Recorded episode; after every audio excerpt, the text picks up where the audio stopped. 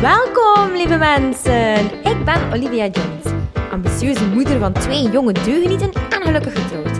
Tijdens deze podcast deel ik je dagdagelijkse perikelen van mezelf als ondernemende moeder. Benieuwd naar welke inzichten jou kunnen helpen je leven zo gemakkelijk mogelijk te maken? Je hoort het zo. Goedemorgen. Ja, we hebben net de kindjes afgezet op school en nu ben ik op weg naar de praktijk. En ik ga daar heel wat kleine bubbels zien vandaag. Uh, kleine kindjes die ik uh, een beetje moet helpen omdat die wat uit balans zijn, dat ze druk zijn, dat ze veel woede-uitbarstingen en huilbuien hebben. En ja, dat ze zo niet willen meedoen aan dat coöperatief gedrag uiten. die uitnodiging, dan kunnen we jou wel wat sturen. Maar blijkbaar doen we dat toch nog niet altijd op de juiste manier. Hè? Dat bewust of dat meldt of dat intentioneel opvoeden. Ja, dat is toch wel een belangrijk punt. Nu, gisteren had ik heel veel mama's in de praktijk. Uh, heel veel vrouwen ook die geen mama zijn. En ik vind dat wel leuk dat, ja, dat jullie toch allemaal de weg wat vinden. Uh, het is wel grappig dat ik bij elke vrouw die binnenkomt kan zien wat haar oorspronkelijke opvoeding is geweest. Is dat traditioneel of eerder intentioneel? En dat is iets um, dat je zo snel ziet.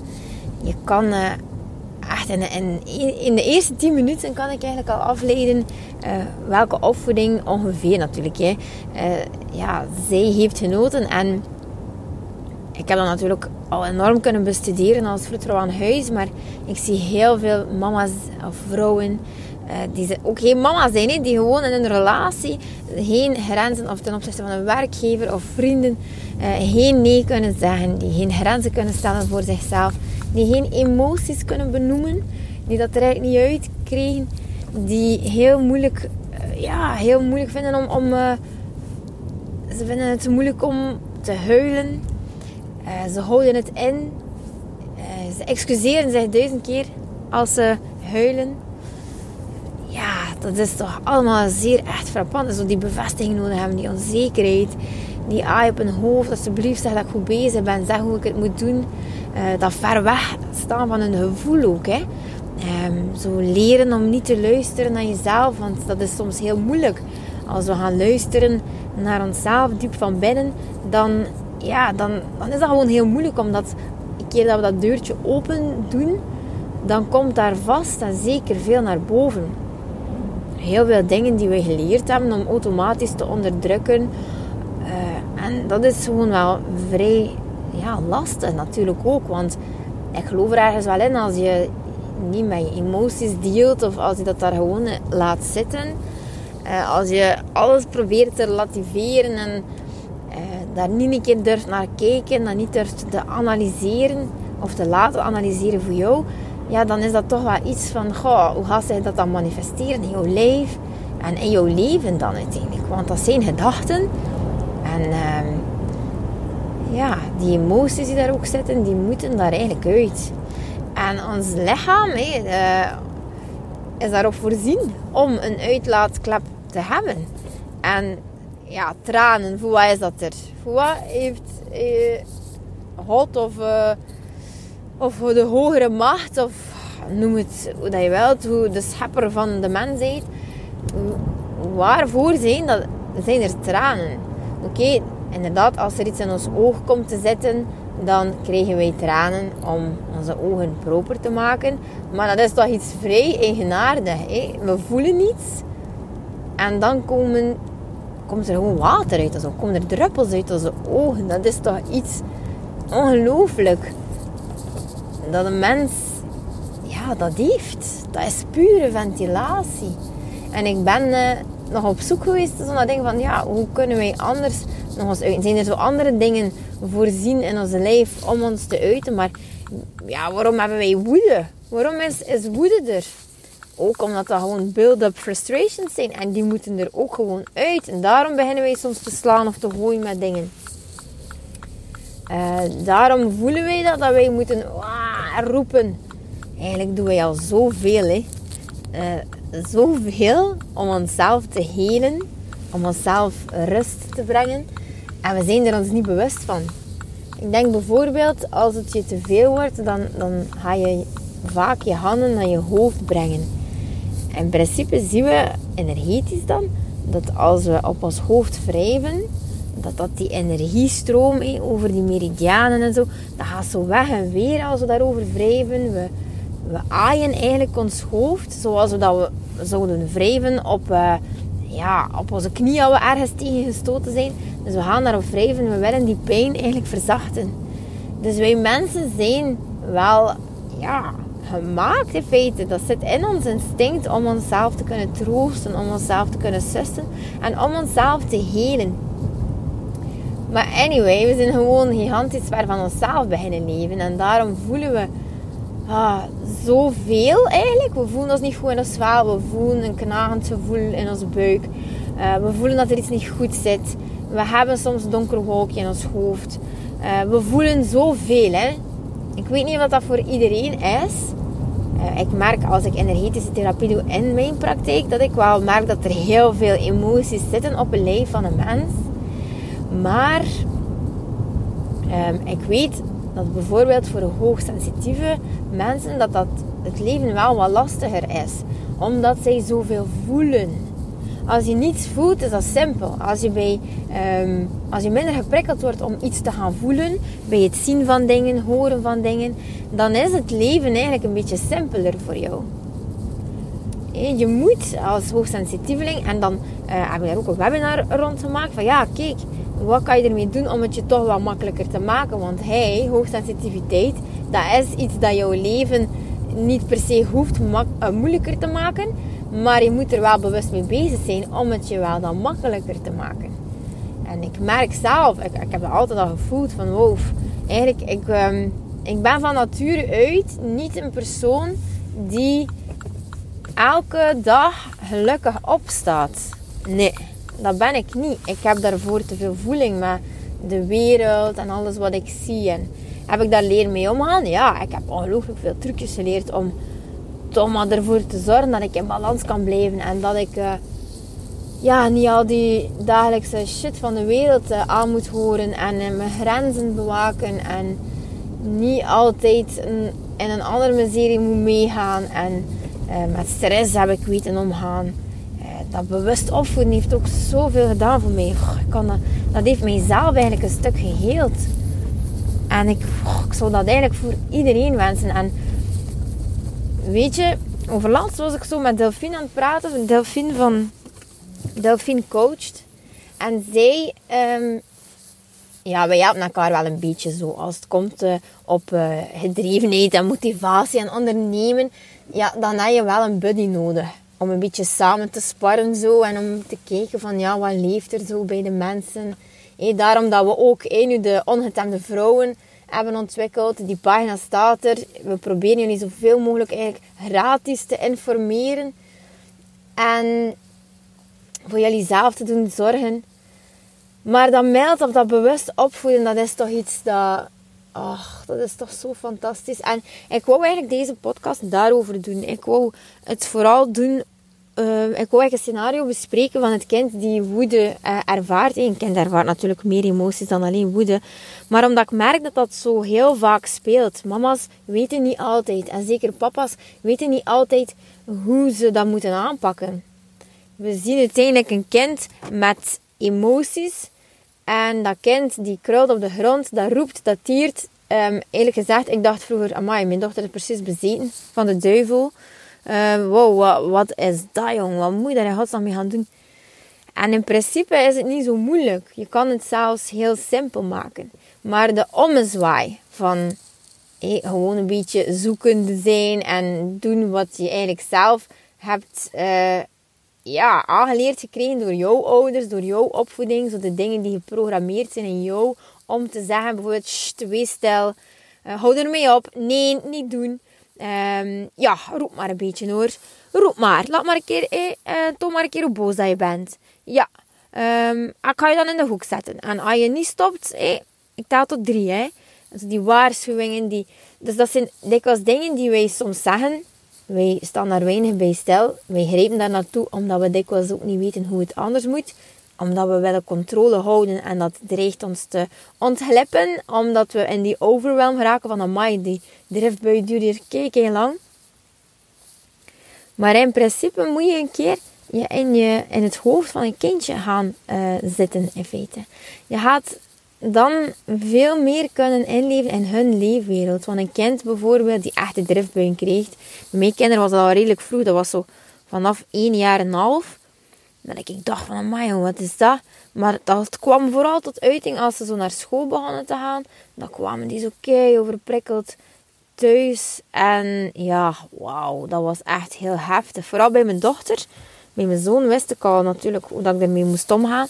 Maar bij mijn dochter was dat echt een zoektocht. Dus ik snap echt wel dat mama soms iets zegt van... Ik weet niet wat ik ermee moet doen, jong. Het is te veel. Het is, het is gewoon te druk. Hij roept. Ik weet niet wat ik moet doen. Ik zit erbij. Ik ga weg. Ik zet hem in de hoek. Het gaat niet over. De regen helpt niet.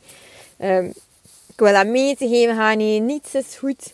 Altijd maar nee, nee, nee roepen tieren. Dus ik snap het wel. En eigenlijk is is er daar maar één aanpak goed in. En dat is eigenlijk dat intentioneel opvoeden. En ja, al de deze die opperen van... ja, ik, ik ga voor uh, dat intentioneel opvoeden. Maar ja, het is heus niet de beste aanpak voor iedereen. Uh, of voor ieder kind. Ja, ik moet eerlijk zijn, ik betwijfel dat echt. Ik denk echt dat dit de echt... Ja, ik, ik heb zoveel andere manieren getest en ik kan maar op één iets uitkomen dat dit gewoon werkt. Dit werkt voor mij, dit werkt voor mijn kinderen. Ook gewoon omdat het instinctief gewoon goed zit. Het zit gewoon goed, het klopt. Uh, alles gaat zoveel moeilijker, er is geen chaos. Soms is er nog een keer drama, maar dan pak je dat dan zodanig goed aan dat dat zo snel verdwijnt ook. Dus ik denk dat dat echt wel zou werken voor ieder kind. Daarom zijn er zo gigantisch veel boeken ook over geschreven. En nu nog, dat je merkt van, dit is gewoon een beetje de key zo. Uh, omdat we ook zien van hoe is de toekomst uiteindelijk voor uh, de mensen die nu volwassen worden. Als dat mensen zijn die groot worden uh, zijn ja, met ja, dat traditioneel opvoeden, dan, dan ja, je merkt nu toch ook wel dat er niet zoveel verdraagzaamheid is. Veel depressie, veel oh, dan denk ik veel misdrijven ook. Dan denk ik van ja, dat ligt maar aan niets. Dat is die mindset van die kinderen. En die mindset die creëer je natuurlijk door uh, opvoeding. En natuurlijk ook door heel wat verschillende uh, andere factoren. Hè. Zoals ja, er is heel veel erfelijk bepaald natuurlijk ook. Hè. Um, zeker als het dan gaat over mindset. Maar ik denk ja, als kinderen zo'n veilige thuis hebben. En ze kunnen daar zijn wie ze zijn.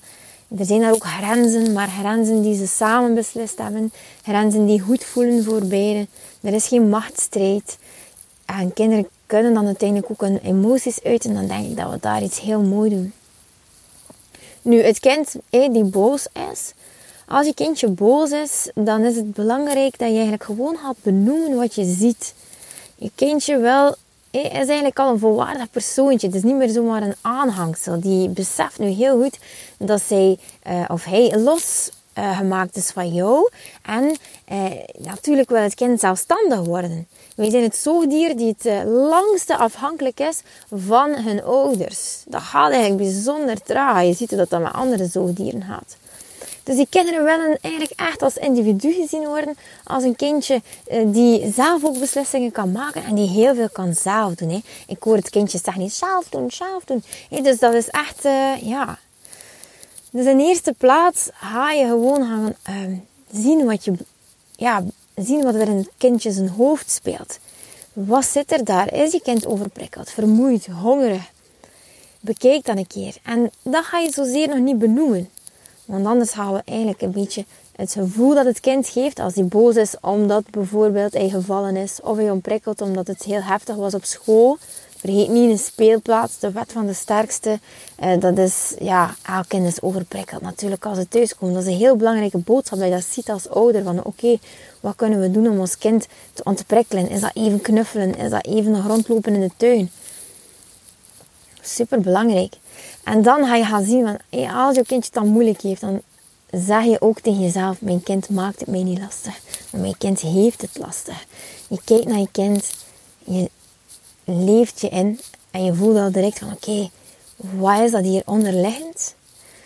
Als je dat niet voelt, is dat niet zo erg. Maar benoem eens. Zeg een keer tegen je kindje kijk, ik zie dat je het lastig hebt. Ik zie dat je boos bent. Blijf in verbinding. Blijf er gewoon bij zitten.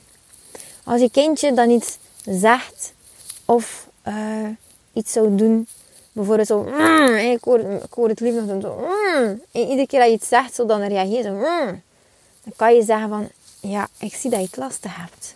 Of gewoon, mhm. Of, ah ja, ja. Niet te veel vragen staan, gewoon er zijn. Zeg een keer, ik wacht op jou hier, totdat je emoties eruit zijn. Laat het er maar uit. Ik ben hier voor jou. En dan ga je zien dat die ontlading zo groot is bij je kindje. Voordat je het weet, zitten ze eigenlijk op je schoot te huilen en zijn ze weer vrolijk. Probeer ook niet te snel het tutje te geven of het dodootje. Probeer dat niet, want die emoties moeten daaruit. Die ontlading moet er gewoon zijn. En ja, als dat niet kan, dan komt dat op een andere manier. We proberen gewoon dikwijls af te leiden. Mijn mama was daar een pro in. Afleiding, uh, zorgen voor afleiding. Kijk je daar, kijk je daar. Ja, dat is goed. Als je dus, dat is eigenlijk een beetje de SOS-methode. Uh, als er echt niets anders is, en je moet bijvoorbeeld ergens zijn, of er is gewoon echt geen, je hebt geen geduld meer, of, dan kan je gaan toepassen. De afleiding. Kijk je naar buiten, kijk naar de sterren. Kijk, Oh, kijk, er loopt daar een hondje buiten. Dat kan je gaan gebruiken. Maar weet dan ook, sowieso gaat dat nog... Ja, die ontlading moet nog komen. Vandaag, morgen. Die ontlading gaat er sowieso nog komen. Dus dat kan dan misschien op een rustiger moment natuurlijk. Dan mag je dan zelf kiezen of je kiest voor de afleiding. Of dat je echt gewoon gaat kiezen voor de erkenning. Als je kindje boos is van mama, ik wil chips. Papa heeft gezegd dat ik geen chips beaam dat gevoel. Dat is heel normaal dat jouw kind zin heeft in chips. Dat is toch normaal? Als je kind in een speelgoedwinkel komt, is dat toch super normaal dat jouw kind speelgoed wilt? Als je naar een bakker gaat, is het super normaal dat je kind een lolly wilt of een boterkoek. Dat ziet er allemaal zo lekker uit.